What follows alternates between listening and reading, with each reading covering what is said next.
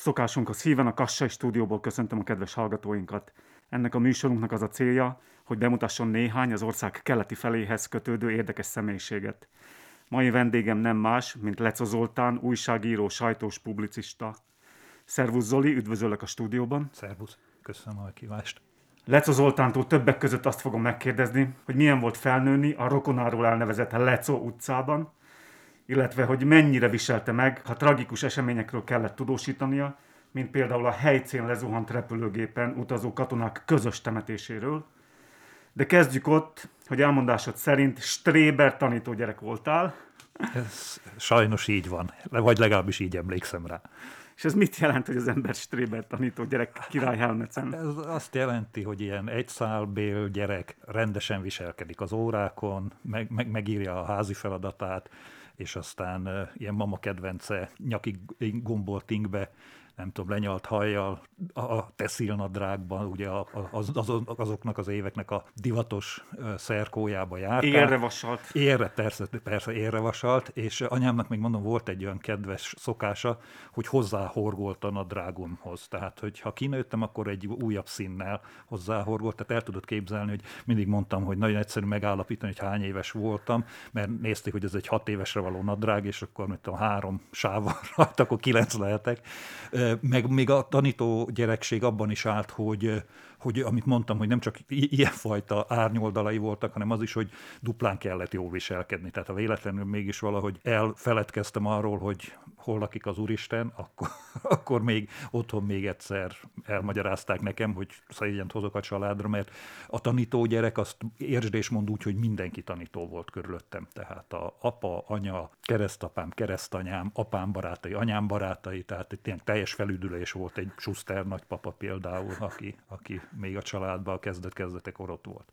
És nekem azt mondtad, hogy még ráadásul, hogy ilyen nagyon tanítók voltak. Ez alatt mit értettél, hogy nagyon, nagyon tanítók, hogy tanítók. otthon is? Ho, hogyne, hogyne, ho, igen, igen, tehát azt nem tudom, hogy benne van-e a könyvbe, de a, a, anyám ő állandóan el, előkészületeket írt. Tehát, hogy nagyon elismert pedagógus volt, egy négyes, és annak ellenére nagyon lelkismeretesen készült minden egyes órára, Apám meg nem ilyen, ő egy ilyen lazább, lazább fickó, történelem földrajz szakos, és emlékszem, hogy egy este meccsnézés közben aztán megdorgálta anyám a apámat, hogy hát öcsi, neked nem kell készülni a holnapi órán. És mondta, hogy dehogy nem, hogy Afrikát fogom tanítani a gyerekeknek, hogy valószínűleg bekenem őket boxal, és aztán, aztán ebből is lett egy családi vita, de tanító énekarba énekeltek, aztán anyám nagyon sokáig aktív volt a Pedagógus Szövetségbe, országos vezetésébe is, tehát tényleg a, a, én arra emlékszem, hogy összpontosításokra jártunk családostól az énekarnak, mindenféle kultúrrendezvényekre, ahova vittek minket, tehát nem is volt kérdés a nővéremmel, hogy megyünk. 400, állítólag 400 éve él a családot Királyhelmetszen és a környékén. Ezt honnan lehet tudni? Ezt apámtól tudom. Talán én is elgondolkoztam rajta, hogy érdemes volna lecsekkolni ezt az infót, hogy lehet, hogy nem is igaz, lehet csak tudom, 30 éve élünk ott, bár az nem valószínű. Tehát ilyen, ilyen négy generációra azért vissza tudom én is vezetni, mert egész furcsa módon én nagyon késői gyereknek vagyok a gyereke, tehát az én apai nagyapám az gyakorlatilag Ferenc Jóskának volt a katonája, és az első világháborúban harcolt, az, neki az édesapja pedig eh, huszár volt, tehát profi huszár úgynevezett, eh, ugye akkor még a 38 évet leszolgálta, és aztán lett topsitos, úgyhogy, úgyhogy hát ilyen 200 évre azért vissza, vissza tudom én is vezetni, de, de valóban ilyen családi legendárium, hogy valahonnan Lengyelországból keveredett oda a Leco família. És ez milyen érzés, mert azt mondtad, hogy te tulajdonképpen ezen az egy helyen, nevezük Bodrog köznek, érted az embereket. Ki fogunk rá térni, te újságíró voltál, azért nagyobb kört befogtál, hogy tényleg érezhetően mindenhol van egy bizonyos jellegzetesség, egy bizonyos gondolkodásmód. Igen. Igen, én, én ezt abszolút így gondolom, tehát eh, ez, ez nem, nem minőségjelzőnek gondolt, tehát nem, nem úgy értem, hogy legokosabbak laknak Királyhelmetszen, kicsit butábbak azok Újhelnél és Kassán, pedig már, már nagyon-nagyon buta emberek laknak. És akkor a vizentúliakról még nem is beszéltünk. A vizentúliakat nem szívesen hoznám szóba, tehát valóban laknak ott is emberek, de az egy teljes, éppen tegnap beszéltem egy hölgyel erről, hogy a vizentúl az vizentúl, tehát egy nagykapos az nem is létezik, a nagykaposok meg ugyanezt állítják a Királyhelmetszékről, hogy ez. Én, én ezt sose fogom megérteni. 30 kilométerre van egymásra Nem, két. nem 20-ra, 20-ra vagy van. 18-ra, hogy nagyon-nagyon közel. Egyébként tényleg én se értem, ö, nagyon, nagyon más gondolkodású, habitusú emberek az ungvidékiek. Mondjuk mentségükre szolgáljon, hogy, hogy más megye is, tehát ugye a Bodrog köz a Zemplén, a történelmi Zemplénnek a része, ők meg ung, ung me- megyesiek, ahogy szoktuk mondani, de mondom, nem szívesen térnék ki rájuk, bár nagyon sok jó barátom van köztük természetesen. Akkor ez érdekes, ez a évszázadok óta folytatódik ez a kis két város közötti csetlepaté. Hogyne, hát a, a Skultéti Csaba barátom, ha tudok, me- merek ilyet mondani, ugye 90-valahány éves korában meghalt újságíró kollega, ő ajánlotta fel, hogy tegeződjünk, tehát egyik könyvének a bemutatóján beszélgettünk, és akkor szóba került kérdés során, hogy hát hogy milyen volt a foci az 1920-as években, és valaki felhozta, hogy a Kaposnak milyen híres csapata volt, és a Csaba, bácsi, ugye nem bácsiztuk, de Csaba, azt mondta, hogy igen, hogy, hogy, hogy ez valóban így van, és hogy, hogy valaki mondta, hogy, hogy Királyhelmec is jó csapat volt. És akkor Csaba meg megkérdezte, hogy, hogy, hogy ismerték a fut, futballt már 1920-ban Királyhelmecet. Tehát, Ugye, mert Skultitő viszont nagy kaposi volt. hát, na természetesen, tehát ő, ő, nagyon nagy kaposi, tehát ő Mécs Lászlónak volt ugye a kereszt fia. Úgyhogy, tehát, tehát azt gondolom, hogy az évszázadokra visszamenő szimpátia, ami összeköti a, a két területet. Még amit kérdezte, hogy gyorsan válaszolnék rá, hogy nem csak, hogy, hogy értem az embereket, hanem sokkal nagyképűbben fogalmaznék. Én eh, úgy érzem, hogy a királyhelmet az enyém. Tehát, eh, és hál' Istennek nem én vagyok így egyedül, hanem, hanem vannak még egy páran, és ez, ez pontosan azt jelenti, amit mondok. Tehát, hogyha am, ami rossz, azt úgy éli meg az ember, hogy, hogy neki rossz, a, ve- vele történik az a rossz, ami jó vagy siker, azt, azt úgy éli meg, hogy hát ezt, ezt sikerült összehoznunk, és vaj többen lennének ilyen emberek ebbe a kisvárosba, mert akkor, akkor több mindent lehetne elérni. Tulajdonképpen maradunk a rendszerváltás körül időkben, mert szeretném megkérdezni, hogy, hogyha ilyen jó tanuló voltál, mert színjeles voltál, meg tanítógyerek, hogy akkor mi, miért pont a történelem latin szakra bögtél rá, hogy te már pedig oda fogsz menni? Hát, hogy... Elég extravagánsan hangzik.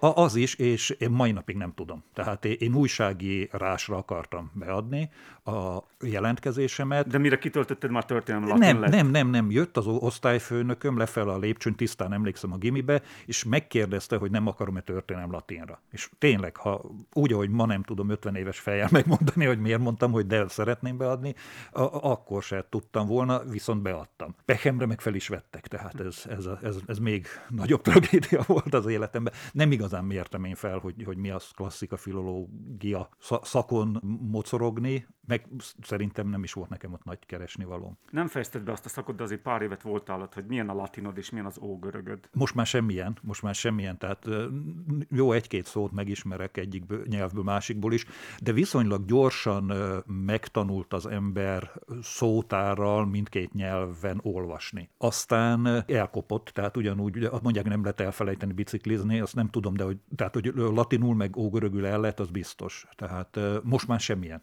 Né- néha rokon nyelvekből szintén visszajönnek szó, szavak, szófordulatok, úgy rácsodálkozok, hogy mit tudom, megértek egy fél portugál mondatot, vagy val- valamit, de egyébként nincs, nincs ilyen tudás a birtokomban már. De az ógörög az hangzik igazán ilyen, nem tudom, ilyen romantikusan. I- igen, igen, e, ez, erről van is egy sztori még, a, mikor diák voltam, az egyik nőverem egyik barátnőjének, sajnos már ő sem él, volt egy görög pasia, és e, hogy kedveskedjen a párjának, hát e, kimásolt egy nem tudom én, Homérosz korából valami e, rigmust, és odaadta neki, a fickó meg azt se tudta, hogy hova nézem, mert körülbelül az annyira, annyira volt görögül, mint a látjátok szemtükkel, mik, mik vagy muk című azért, tehát ó- ó- ógörög, meg új, új görög az nem nagyon ro- volt rokon egymással.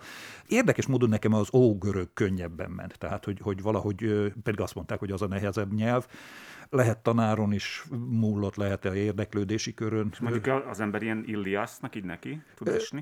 Egy idő után igen, egy idő után igen, de hát addig én nem maradtam tehát addigra elhagytam a, a intézményt. De, de igen, igen, igen. Sőt, érdekes módon ez a, nagyon sokáig zavart engem, hogyha rosszul írtak emberek, mondjuk akár matematikai képletekbe betűket, ógörög betűket, tehát azt, azt tényleg úgy megtanulta, hogy mit tudom, a B betűnek két pocakja van a magyar nyelvben, akkor úgy néz ki, hogyha hár, hármat rajzol valaki. Ma, ma, már, ma már én sem tudom, hogy hogy kell írni ezeket a dolgokat. Ebben a műsoromban van három állandó kérdésem, amit felteszek minden vendégemnek, az, hogy mi a kedvenc tárgyad, mi a kedvenc helyed, és még hová szeretnél eljutni az életed során. Mi a kedvenc tárgya Leco Zoltánnak? A kedvenc tárgyam, kár, hogy nem hoztam el, el elhozhattam volna, az említett Leco nagyapámnak az óralánca ő, ő amikor a, mondom, a első világháborúban harcolgatott, harcolgatott, akkor kapott egy comblövést, és elvitték Szibériába egy ilyen hosszabb távú gyógykezelésre, valami fogolytáborba húzott le plusz még három-négy évet, és ott az egyik, ha jól tudom, csecsen raptársa fehér és fekete lószőrből csinált neki egy zsebóra láncot és ez a mai napig megvan, és valami gyönyörű, tehát elképesztően szép, aprólékosan kidolgozott munka. És még megvan persze a, a doxa zsebórája és a nagyapának, de az, az nem működik, tehát soha nem is működött már az én emlékezetemben.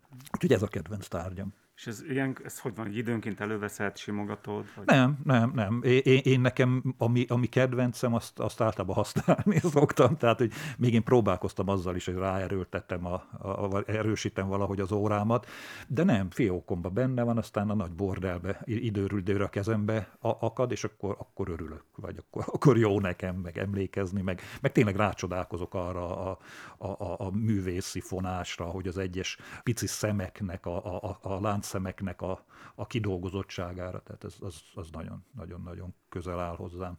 Kedvenc helyed? Kedvenc helyem a Balkán, de, de a félre ne érts, nem, nem új vidékről beszélek, meg nem Szabadkáról. Tehát emlékszem, amikor először a Andrei Bán barátommal átkeveredtem a szerb határon, akkor, akkor új vidéknél így felsóhajtottam, hogy milyen, milyen balkáni állapotok vannak. Andrei meg, meg majdnem, hogy visítva röhögött, hogy hát, hogy ez még nagyon nem a Balkán. Tehát a, a, én a, arról a Balkánról beszélek, ami, ami Koszovó, ami, ami ott az Albán határ, meg, meg, meg, meg az, az a vidék, ahol ugyan nem voltam nagyon sokat, párszor visszatértünk oda együtt, de azt nagyon szeretem. És azt is tudom, hogy miért szeretem. És miért szereted? Érdekes, hogy eszedbe jutott a kérdés. Tehát azért szeretem, ezt, ezt megfogalmaztam magamban, mert tényleg nehéz a Balkánt szeretni. Mert például a koszovói első élményem az az, hogy állunk a koszovói szerb határon, ami nem határ, a szerbek pedig kifejezetten érzékenyek rá, hogy határnak nevez, de líniának nevezik. Mink meg kárunkodtunk is, hogy akkor, akkor, akkor hol állunk, hol ez nem határ, meg mire, mire várunk itt négy óra hosszat, hogyha, hogyha nem határ. De álltunk egy ilyen, egy ilyen szétlőtt enszlobogó alatt kocsival, és két fickó meg vitatkozott az ablakunk előtt a rendőrök mellett, vagy határőrök mellett. És akkor a vita hevében mondom, az egyik kikapta a kilencesét, hozzányomta a másiknak a fejéhez, és aztán, aztán így kikattintotta a levegőbe, tehát nem lőtte szét a fejét, és akkor én, én lefagytam, tehát hogy ez nem tudom, 1900 évek, vagy 2000-es évek elején, hogy, hogy Jézus már, hogy ez Európa, és akkor annyit mondott a André is, meg a Lubor is a tolmácsunk, hogy Vitajv Koszove. Tehát, hogy ez egy, ez egy teljesen hétköznapi dolog. Nyilvánvalóan szegénység van, nyilván helyenként, nyilvánvalóan, hát elmaradottság, vagy nem tudom, nem, nehéz, nehéz ezt így megfogalmazni, viszont akkor jogos lenne a kérdés, hogy mit szeretek benne. Én a valódiságát szeretem. Tehát, hogy ott, ott tényleg a, a, az, hogy haragszom rád, az nem arról szól, hogy te hidas vagy, én meg MKP-s, vagy te jobboldali gondolkozás, vagy én meg baloldali, hanem az én apám megölte a te apádat, vagy a, a, a, az én fiam megölte a te apádat, és akkor hogy lesz holnap? Tehát ez, az, az, az, az már egy kérdés, tehát azon már érdemes gondolkodni. Meg ugyan, ugyanígy, tehát hogy valóban gyűlöletet, az, az gyűlöletnek érzem. A, a, a, a, a szeretetet szeretetnek, mert például az albánoknál nagyon-nagyon fontos a, a vendég szeretet, tehát a vendégbarátság, ahogy a könyvbe is írom, hogy van egy ilyen mondás, hogy fiúnak, apának, testvérnek a halálát meg lehet bocsátani, vendégét sohasem. Tehát a vendég a szent. Tehát furcsa ezzel szembesülni, hogy, hogy, hogy van egy ilyen világ, igazából egy 5-6 órányi autóútra Pozsonytól, de van, de van. Tehát ez, ez, ez nagyon-nagyon vonzott engem mindig is, és, és most is, most is szerettem, bár most már jó régen voltam a Balkánon. Említetted, hogy Andrei Bánról beszélsz, mint a barátodról. Véletlenül tudom, hogy múlt héten volt nálad épp. Ö, igen, valóban. Hát ő így a, egy ilyen legenda, a szlovák újságírás legendája. Klasszikusan egy olyan figura, akikről az amerikai filmek szólnak, amikor vannak ezek az újságírók, akik kifejezetten keresik a, a necces helyzeteket, a, a válságvezeteket, oda mennek, a legveszélyesebb helyzetekbe keverednek bele mindig, és onnan tudósítanak. Szóval milyen egy ilyen újságíró legendával együtt utazni mondjuk a Balkánon? Hát a első utunk, mondom, az, a, az, az úgy végződött, hogy a magyar verések kapcsán mentünk oda, ez volt az első út, amit együtt abszolváltunk. És mondom, mikor már harmadik napja voltunk különböző közösségekben, hogy a szlovákokat milyen atrocitások érték, meg, meg a szlovákokkal milyen igazságtalanságok történtek, akkor... Elnézést, én... ezt nagyon kevesen tudják, hogy Vajdaságban élnek szlovák hogy, közösségek. Há, há, hogyne, hogyne, hogyne, persze, és, és egyébként ugyanúgy érték őket atrocitások, tehát beverték a, a templomablakot, meg rá, ráfújkáltak mindenféle feliratokat a, a fa, falakra. Egyébként itt egy picit kitérnék, hogy Yeah. A vajdaságra ez nem volt jellemző. Tehát a vajdaságnak a tragédiája, amennyire én beleláttam, messziről jött ember, az az, hogy a, a délszláv háború megnyomta a nemzetiségeket északra, és egyáltalán átíródtak a nemzetiségi térképek. Tehát ezek nem azok az emberek, akik mondjuk Zentán, emlékszem, hogy amikor körbevezetett a akkori polgármester, és mutatta, hogy a 1500-as évekre visszamenőleg szabály volt Zentán, hogy, hogy szerb polgármester csak magyar polgármester követ követhetett, és magyar polgármester csak szerb követhetett. Ezek, nem törték volna be egymás templomablakait, viszont tényleg eh, az, az a menekült áradat elérte a vajdaságot is, és, és, és tényleg megjelent a szélső jobboldali vagy nacionalista gondolkodás, már nem most, hanem az utóbbi évtizedekben. Tehát visszatérve, hogy, hogy beszélgettünk eh, erről, és én, én szóvá tettem, hogy ez nagyszerű lesz, hogy, hogy most már van körülbelül három DVD-nyi anyagunk eh, arról, hogy hogy bántják a szlovákokat, de hogy én az új szónak vagyok a tudós tudósítója, és hogy a, még a magyarokról egy szóst se ejtettünk, meg nem kerestünk senkit, és akkor az Andrei elmagyarázta nekem, mert azért viszonylag összeférhetetlen figura, hogy fogjam be a számat, örüljek neki, hogy egy ilyen legendával egyáltalán utazhatok, és közelről láthatom azt, hogy ő dolgozik. Én meg nem mondhatom el, ugye, milyen jelzőkkel illettem őt, az édesanyját, felmenőit, egyebeket, aminek következtében ő kivágott engem a kocsiából éjszaka egy olyan kuton, és ott hagyott. És akkor én úgy igen, gondolkoztam, hogy hát ez nem biztos, hogy kellett volna nekem, mert viszonylag gyengén beszélem a szerbet, meg azt se tudtam, hol vagyunk, meg minden. És aztán visszajött. Mondta, hogy szálljak be, de egy, azt hiszem egy-két óra után jött vissza. Beszálltam, és három napig nem beszélgettünk egymással, ami, ami aztán úgy végződött az út, hogy azt mondta nekem, hogy Zoli, hogy van-e valami hozzáfűzni valód a múltkor történtekhez. És mondtam, hogy semmi, elmondtam mindent. És azóta barátok vagyunk, tehát ne, nem tudom, tehát aztán úgy maradtunk. Tehát e, e, ekkora kényszer szülte azt a helyzetet, hogy menjek neki tolmácsolni, és egyik kedves kollégám eltörte a lábát, és akkor így helyettesítettem. Utána meg már tényleg Koszovóban nem azért, nem, nem, nem tolmácsként keveredtem, mert arra ott volt a Lubor, de, de aztán ez így megmaradt, és, és ő, ő olyannyira szeretett, meg szeret keletre is járni, hogy, hogy könyvet is írt a, a Sloan Zemplina címűt, ami, amiben nem csak a híres Vareha vállalkozó, hanem én is szereplek, én már, bár viszonylag kicsi terjedelmet el pár sor erejéig említ, de na, nagyon, e, egyébként, hogy, hogy milyen őt nézni, vagy milyen, megtapasztalni, nehogy azt itt, hogy jó, jó neki, vagy legalábbis nem, nem azt látom, hogy neki jó legendának lenni. Tehát a, a, neki a száz százalék, a, a normál működés, az az, ami neked vagy nekem a 200.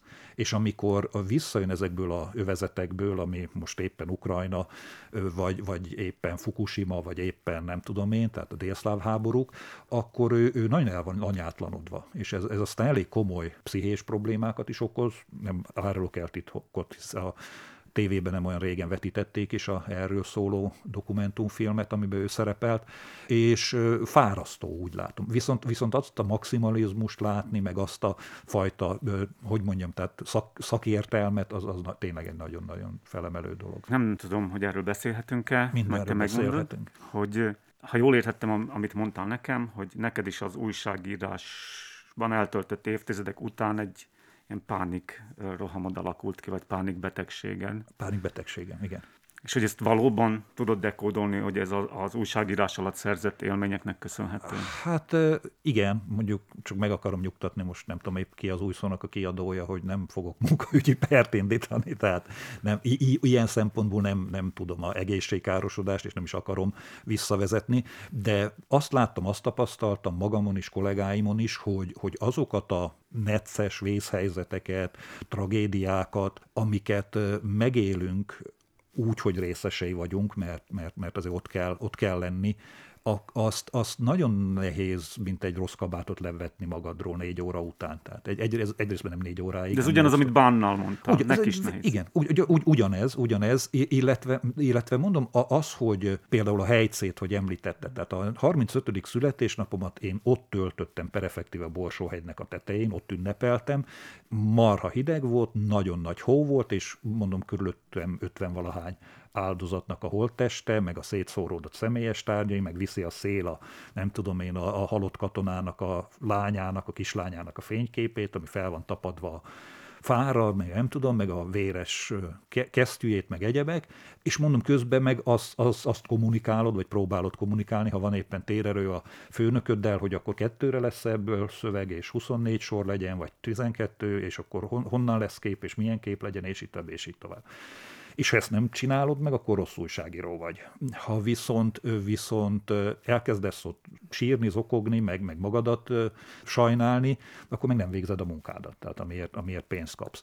És én, én azt tapasztaltam, hogy nagyon kevesen tudják ezt egészségesen feldolgozni, egész pontosan nem ismerek olyan embert, aki ezt, ezt sérülés nélkül megúszná. Hát esetemben ez tényleg egy ilyen pánik betegségbe csúcsosodott ki, ami hát most már tizenévek óta élek vele, sem semmi tragédia, tehát szedjük a megfelelő gyógyszereket.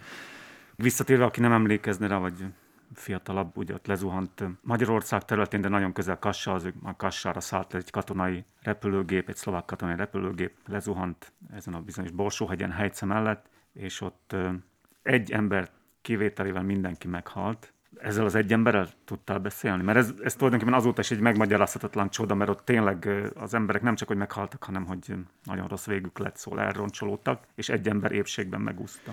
Nem, soha nem beszéltem vele, tehát két méterre álltam tőle többször is megemlékezéseken, meg, meg, meg ott volt, de kezdetekben nagyon elszigetelték őt, egy idő után meg, amikor meg úgy hozzá lehetett már férni, akkor még már nem érdekelt engem. Tehát nem akartam én, lenni a 73 aki megkérdi, hogy hogy élte ezt túl.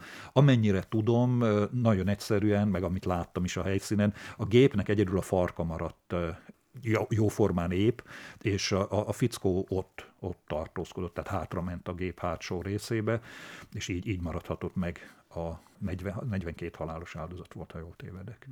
Aztán még ar- arról is folytak ilyen viták, illetve az is egy, egy ilyen nagyon ikonikus, aki ezt megérte, vagy látta a tévében, egy beleégett a retinájába az a pillanat, amikor temették őket, és közös temetés volt. Arról is sokan, sokat beszéltek, vagy legalábbis beszéltek róla, hogy jó volt ezt így közösen, közös temetést rendezni, nem lett volna jobb mindenkit külön-külön.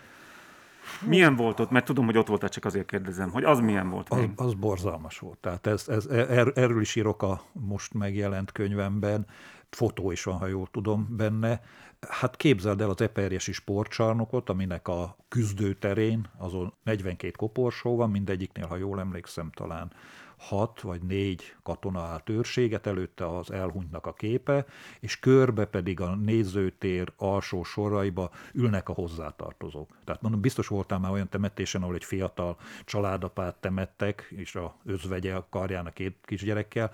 Hát itt nagyjából 40 valahány ilyet temettek, mert volt egy-két, aki idősebb volt, vagy középkorú, de a többség ugye fiatal katona volt, és akkor ez a üvöltve való sírás, ez szorozt be 40 kettővel, és ez olyan hatást fejtett ki, hogy be, ilyet sem láttam még, meg nem éltem meg, hogy, hogy pszichiáterek mászkáltak köztünk a, a újságírók között, és, és próbáltak belénk valamilyen lelket önteni, vagy próbálták kezelni ezt a helyzetet. A díszőrséget álló katonákat meg szakmányba hordták ki, mert, mert összecsuklottak szintén borzalmas volt. Tehát el, el nem tudom képzelni, hogy, hogy mihez hasonlítsam és nem tudok rá válaszolni, hogy, hogy nem lett volna, de tudok, jobb lett volna azt hiszem ezt külön, külön le, lebonyolítani. Akkor is megjelent a politika, akkor is megjelentek olyan emberek, akik ebből valamiféle erényt próbáltak kovácsolni, borzalmas tragédia volt. De, de hidd el, hogy az, az is borzalmas tra- tragédia, és azt van, meg ilyen kép is van a könyvben, hogy, hogy rá van kötve az újszülött gyereknek a képe arra a fára, amit félig elvitt a repülőgép, és ott, ott van, hogy nem tudom, apának és, és a, a, a neve az illetőnek, tehát ez a hely, helyszín, a helyszínen szörnyű, szörnyű volt. Egy, egyébként nagyon kiemelném, hogy tényleg egy-két kivételtől eltekintve nagyon emberségesen viselkedtek az újságírók. Tehát, hogy, hogy az, hogy ti nem láttatok, vagy a közönség nem látott olyan fényképeket, ahol, ahol tényleg roncsolva vannak ezek a testek, és, és nagyon bizarr helyzetekbe, ez nem azért van, mert nem készültek ilyen képek, hanem azért van, mert, mert senki se volt hajlandó ezt, ezt nyilvánosságra hozni, nagyon helyesen egyébként. És mondom, tapintatosak voltak még a bulvár médiának is a, a munkatársai, Térjünk még vissza az eredeti kérdéshez. Hova szeretnél még elutazni? Ó, ez, ez, ez a nehezebb kérdés. Tehát nagyon izgat India, de eszem ágában sincs oda menni, mert beszéltem emberekkel, akik, akik voltak, és nagyon bizarr élményekről számoltak be ami, ami meg mindig így elsuhan mellettem, a Szarajevó. Tehát, hogy mi, mi, mi, mindig szeretnék elmenni Szarajevóba, és sosem, sosem megyek el. De ez már tényleg a, a, olyan szinteken működik, hogy, hogy André már többször mondta, hogy miért nem csöröksz rám, hogyha tudod, hogy megyek, hogy, hogy elviszlek. Nem tudom. Tehát az úgy nagyon érdekel. De miért, engem. miért érdekel Hát egy, Multikulti vagyok? Nem, a, a, a háború után, hogy hol, tehát én nem, nekem van a gyerekkori élményem Szarajevóról a tévéből, mert ott a tévé olimpia. Téli olimpia, így ahogy mondod, a, farkassal, ugye az volt neki a, a, a kabala figurája, és utána van az, amit ismerünk, ugye a tömegsírok, meg, meg, meg a év, évtizedekkel a háború után feltárt tömegsíroknak, meg a lebombázott híd, meg újra épített hídnak a, a képe, és nagyon-nagyon érdekel az, hogy tudtak ezen túllépni. Nyilvánvalóan sehogy, de hogy hogy, hogy, tud, hogy tudnak élni ezek után, az események után. Valami hasonlóval találkoztam Koszovóba, és azt hiszem Koszovszkán Mitrovicába beszéltünk egyik rádiónak a, a riporterével, vagy talán tulajdonosával is, és próbáltunk bele is lelket önteni, és mondtuk, hogy hát, hogy ez a szerbo-albán ellenségeskedés, hogy ez, ez el fog ez múlni, hogy majd találkozunk Nazim az első szerb-albán esküvőn. És azt mondta a srác, hogy hát akkor sose, sose fogunk találkozni. Hogy ennyire még majd Ma, mai napig. És ez, mondom, ez, ez egy, nem, egy, nem egy elvakult, őrült volt, hanem ez egy, ez egy tényleg több nyelven beszélő, intelligens újságíró. De azt mondta, hogy hát ez nem, vagy legalábbis biztos nem itt ebbe, a közösségbe. Úgyhogy ez, ezért vonz. Kicsit vissza az élettörténetedhez. Ugye mondtad, hogy korábban, úgy érzted, korábban fog befejezni a történelem latin tanulmányaidat az előírtaknál, és visszatértél Királyhelmecre, ahol portás és hulla tologató avanzsáltál. Milyen volt ez a ez az ugrás. Ez az ív, ez, ez az, az ív, a kar- karriem. Bizarr, bizarr volt, most már sokat szor használom ezt a kifejezést. Amikor én Pozsonyba kerültem, akkor én nagyon okosnak gondoltam magamat, sőt, talán a legokosabbnak is abba a városba lehet, hogy talán egy vagy két ember még fel, feljöhetett az én szintemre, de rendkívül jó véleménnyel voltam a képességeimről. Aztán, ahogy mondtam, a tanáraim nem annyira, de amikor én úgy döntöttem, hogy ott hagyom a történelem latin szakot, akkor ugyanez az érzésem volt, hogy mit nekem egyetem, meg mit nekem szakértelem, meg hát én, én, én majd, majd hazajövök, és mindent kézbe veszek, amit kézbe kell itt venni. És utána hatalmas nagy kapkodás volt ilyen 20-as évei elején járó öntelt hülye gyerek után, tehát gyakorlatilag sehova se tudtam elhelyezkedni. Nem, nem kellett az ógörög, nem ne, kapkodtak? Nem, nem, úgy, ahogy mondott, tehát a mai napig előttem van ez is, és ezt is beleírtam a könyvbe, a Berti nevezetű port portás főnököm kérdezte, hogy na te öcsém, te mihez érte az első nap. És mondtam, hogy hát, hogy ógörögül, meg latinul, hogy elég jól elmocorgok, hogy de hogy valamihez szótár kell. Hát mondta, hogy hát konkrétan ezzel itt nem, nem sokra fogsz menni, de igazából az történt, hogy még akkor sorkatonai szolgálat volt kötelező, és engem mindjárt meg is invitáltak, amikor tudomást szereztek arról, hogy ott hagytam az egyetemet, úgyhogy volt egy olyan választásom, hogy megyek katonának, vagy civil szolgálatos leszek, és ez sajnos egybeesik azzal az időszakkal, amikor apámnál rá rákot diagnosztizáltak, ami gyakorlatilag egy éven belül el is vitte őt, úgyhogy nem, nem is szívesen mentem volna, tehát hogy azért volt mit otthon segíteni, és akkor így kerültem be a kórházba, mint civil szolgálatos katona, és ott a felsorolásból még kihagytad a fegyveres kocsi kísérőt, meg a telefonos kisasszonyt, mert az is voltam, és csak utóbb lettem ilyen az igazgató úrnak a tanácsadója, ilyen belső üzemirányításra foglalkozó ember. Itt azt mondtad nekem, hogy azt nagyon érdekes volt megélni, hogy hogyan köszöntek neked, mikor hullatologató voltál, és hogyan köszöntek neked, mikor az igazgató tanácsadója voltál? Igen, tehát ismerem a kettő közti különbséget, azt is tudom, hogy kik köszöntek egyik esetben, kik fogadták a köszönésemet a másik esetben, és aztán ez a későbbiekben nem okozott akkor a traumát, tehát hogy a környezeted mikor barátkozik a szerkesztő úrral, mikor a tanár úrral, ami egyébként sose voltam, mindig kijavítottam, hogy tanító vagyok maximum, meg hogy mikor barátkozik egy munkanélkülivel, vagy egy lecsúszott egzisztenciájú alakkal, és, és ez, ez, ez egy életre való tapasztalat volt, még azt sem mondom, hogy, hogy negatív tapasztalat. Hát ezek a vad 90-es évek, Király Helmetszen azzal lett megfűszerezve, hogy ott azért voltak ilyen lövöldözések, robbantak a kocsik. Neked ebből mi maradt meg? Hát szintén a mindennapok része. Tehát ugye emlékszem arra, aki ismeri a Királyhámici kórházat, a udvaron ilyen két bejárat van, egyik a jobb oldalon, másik a bal oldalon, és mikor megint csak ilyen pro- probléma megoldó eset végeredményeként egyik szájba lőtte a másik fickót, aki egyébként megmaradt, csak a fogát vitte ki a golyó, akkor bejött az egyik part is, másik part is, és akkor mindennel, tehát szerintem csak légelhárító löveg nem volt náluk, e, álltak az egyik bejáratnál és másik bejáratnál, és akkor úgy lehetett tudni, hogy itt baj lesz. Az igazgató meg egyik cigit szívta a másik után, és mondta, hogy Zoli, hogy le, le kéne ugye mennem. Hát mondom, le, mert hogy előbb-utóbb itt lövöldözés lesz. Hát lementünk, és akkor mondta az igazgató, hogy hát vigyeltek ide, fiúk, én értem a indulatokat, meg értem, hogy szegény XY-nak kilőtték a fogát, de hogy, hogy hát az mégiscsak kórházba vagy. És akkor erre azt mondták, hogy igazgató, ne izguljon, nekünk a kórház szent hely. És tényleg az volt, mert ugye minden, minden eset után hozták be a sérülteket, és aztán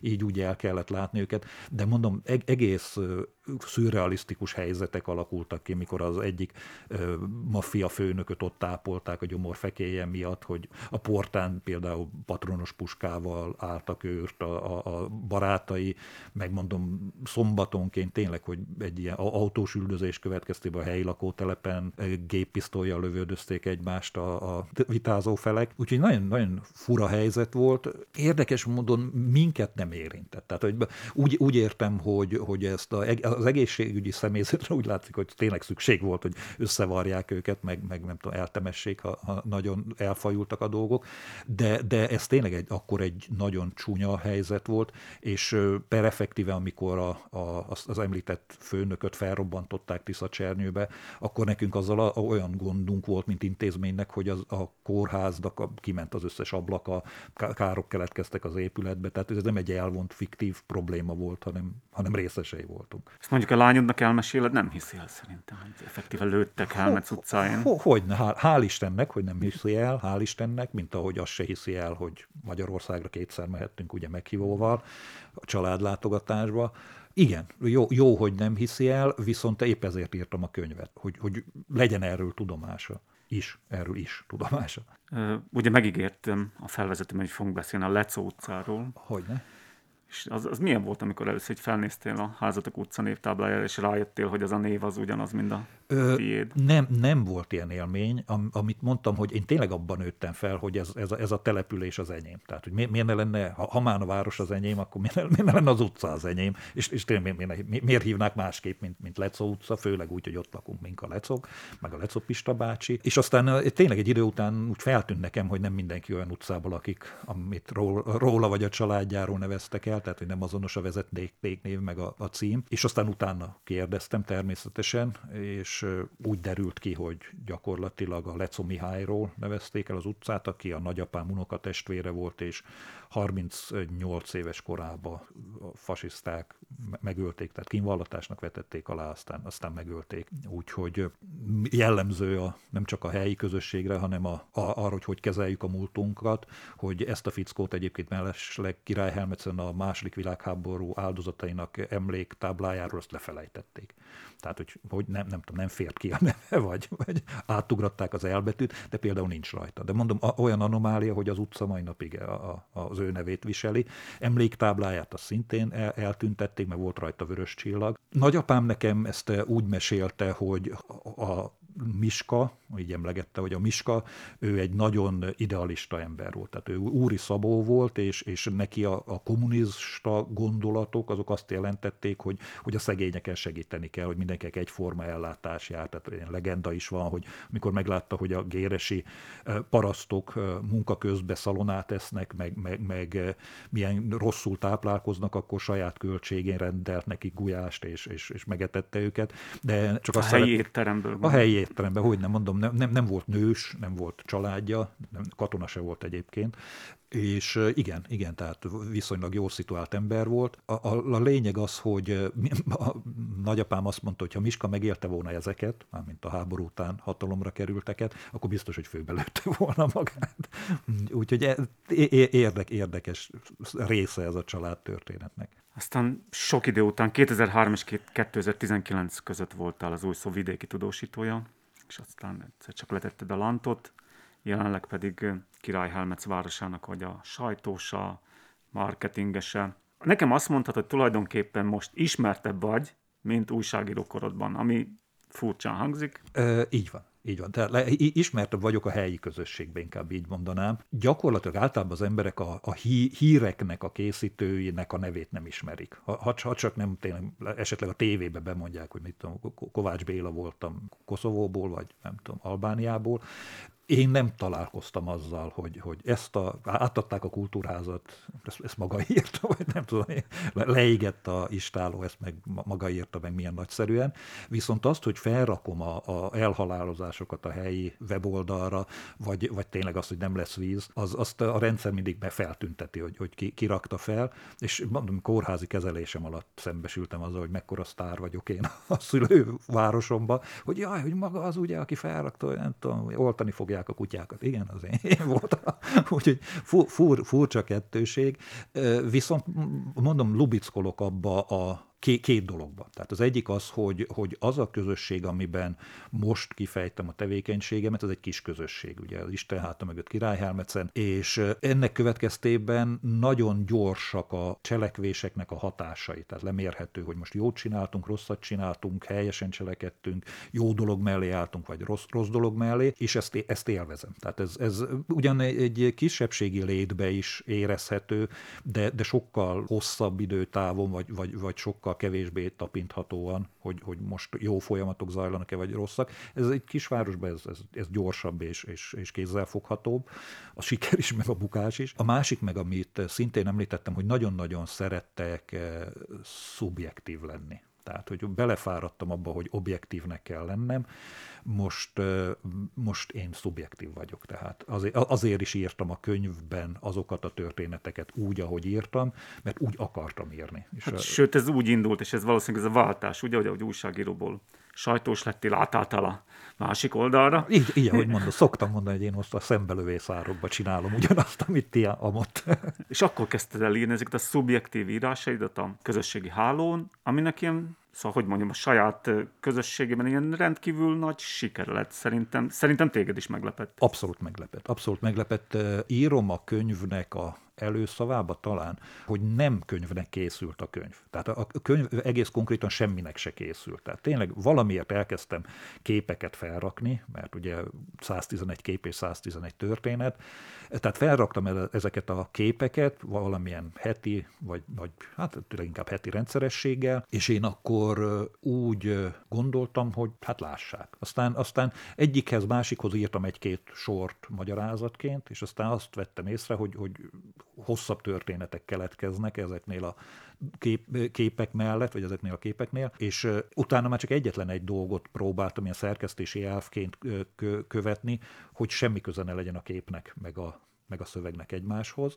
Igen, átlag... az, az elég bizarr néha. E, elég bizarr, igen, de, de, de sokszor aztán hibáztam, és összefüggenek, tehát, hogy ahogy mondtam, hogy az, azért van a szabály, hogy áthágjuk. A sikerről meg az, az lepett meg, hogy pozitív visszajelzéseket kaptam. Tehát biztos most, ha majd így, így szélesebb körhöz eljut a könyv, akkor majd fogok kapni hideget is, meleget is.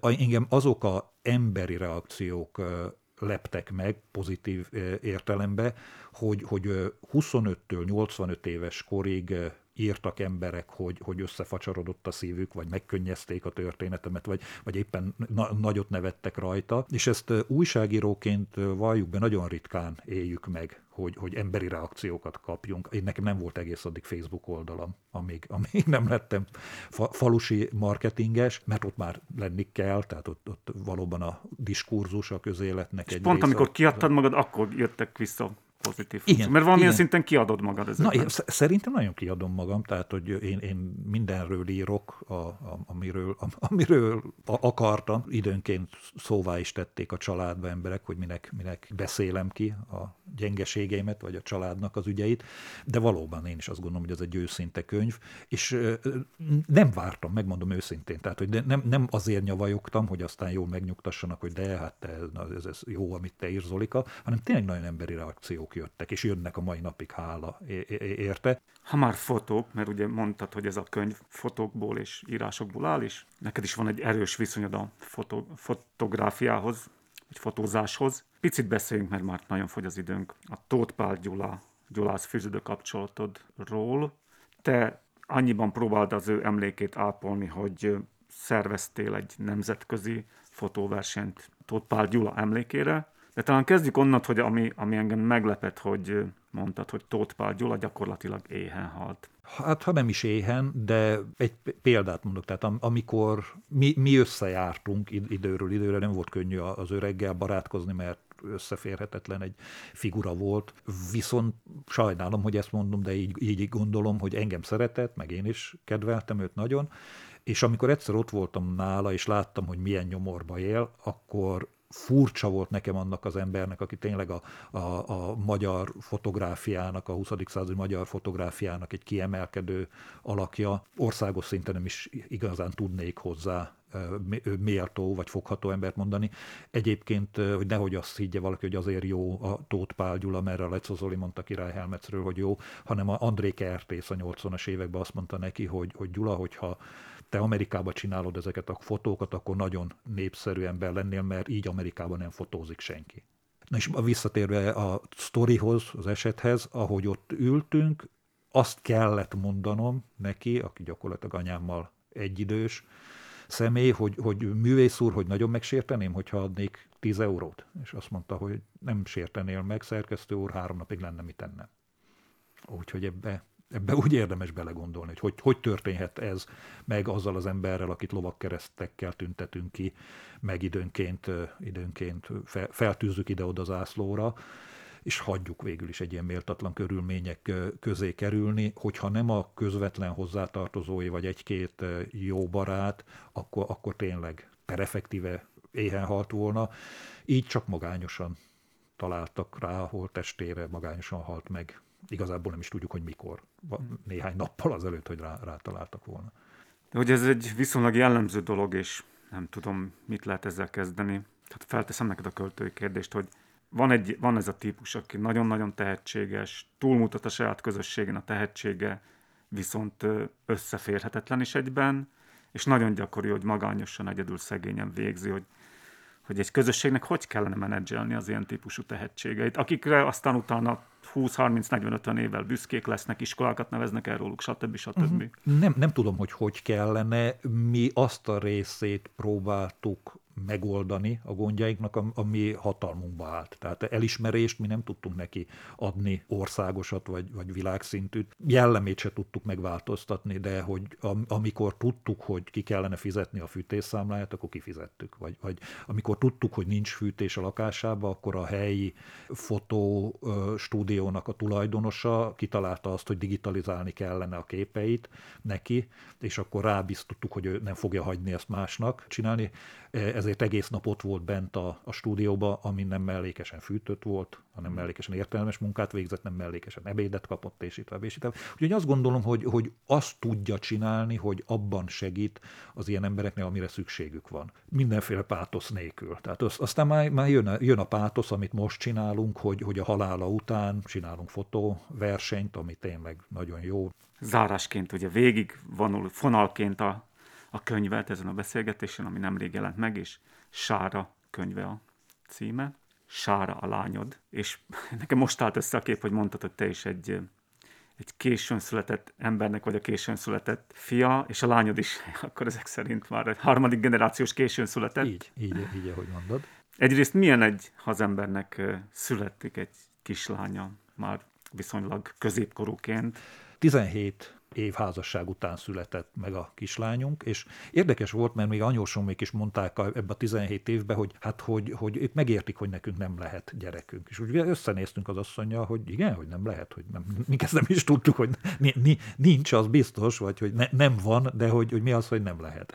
Na és, és akkor egyszer csak lett. Tehát, hogy igazából most elmondhatnék egy olyan történetet, ami, ami nem igaz, hogy mennyit küzdöttünk mi ezért, meg nem, nem küzdöttünk érte. Nyilvánvalóan szerettük volna, nyilvánvalóan feleségemnek már nagyon rossz volt, amikor a kortársainak a gyerekei iskolába mentek, meg középiskolába mentek, de aztán azt csodálatos volt azt, azt az anyaságot, meg apaságot megélni, ami tényleg a 40-es éveibe jött el az embernek. Ami, hogy kérdezett, hogy milyen érzés, nagyon egyszerű, érte érdemes élni. Tehát, hogy te, te, tegnap például nem jött oda hozzám reggel, sőt elbújt a fotel mögé, mert megérezte rajtam, hogy hagymás kenyeret ettem egészen elítélhető módon éjszaka, és puszi nélkül indult a napom és egész nap beteg voltam tőle. Tehát, hogy, hogy az, hogy ne a sára pusziával induljon a napom, az, az eddig elképzelhetetlen volt. Ma már hál' Istennek pótolni lehetett, úgyhogy hogy e, e, nagyon röviden azt tudom mondani, hogy, hogy nem értettem, hogy az élet értelme, de igen, az, az én életemnek az az értelme, hogy, hogy lett a sári.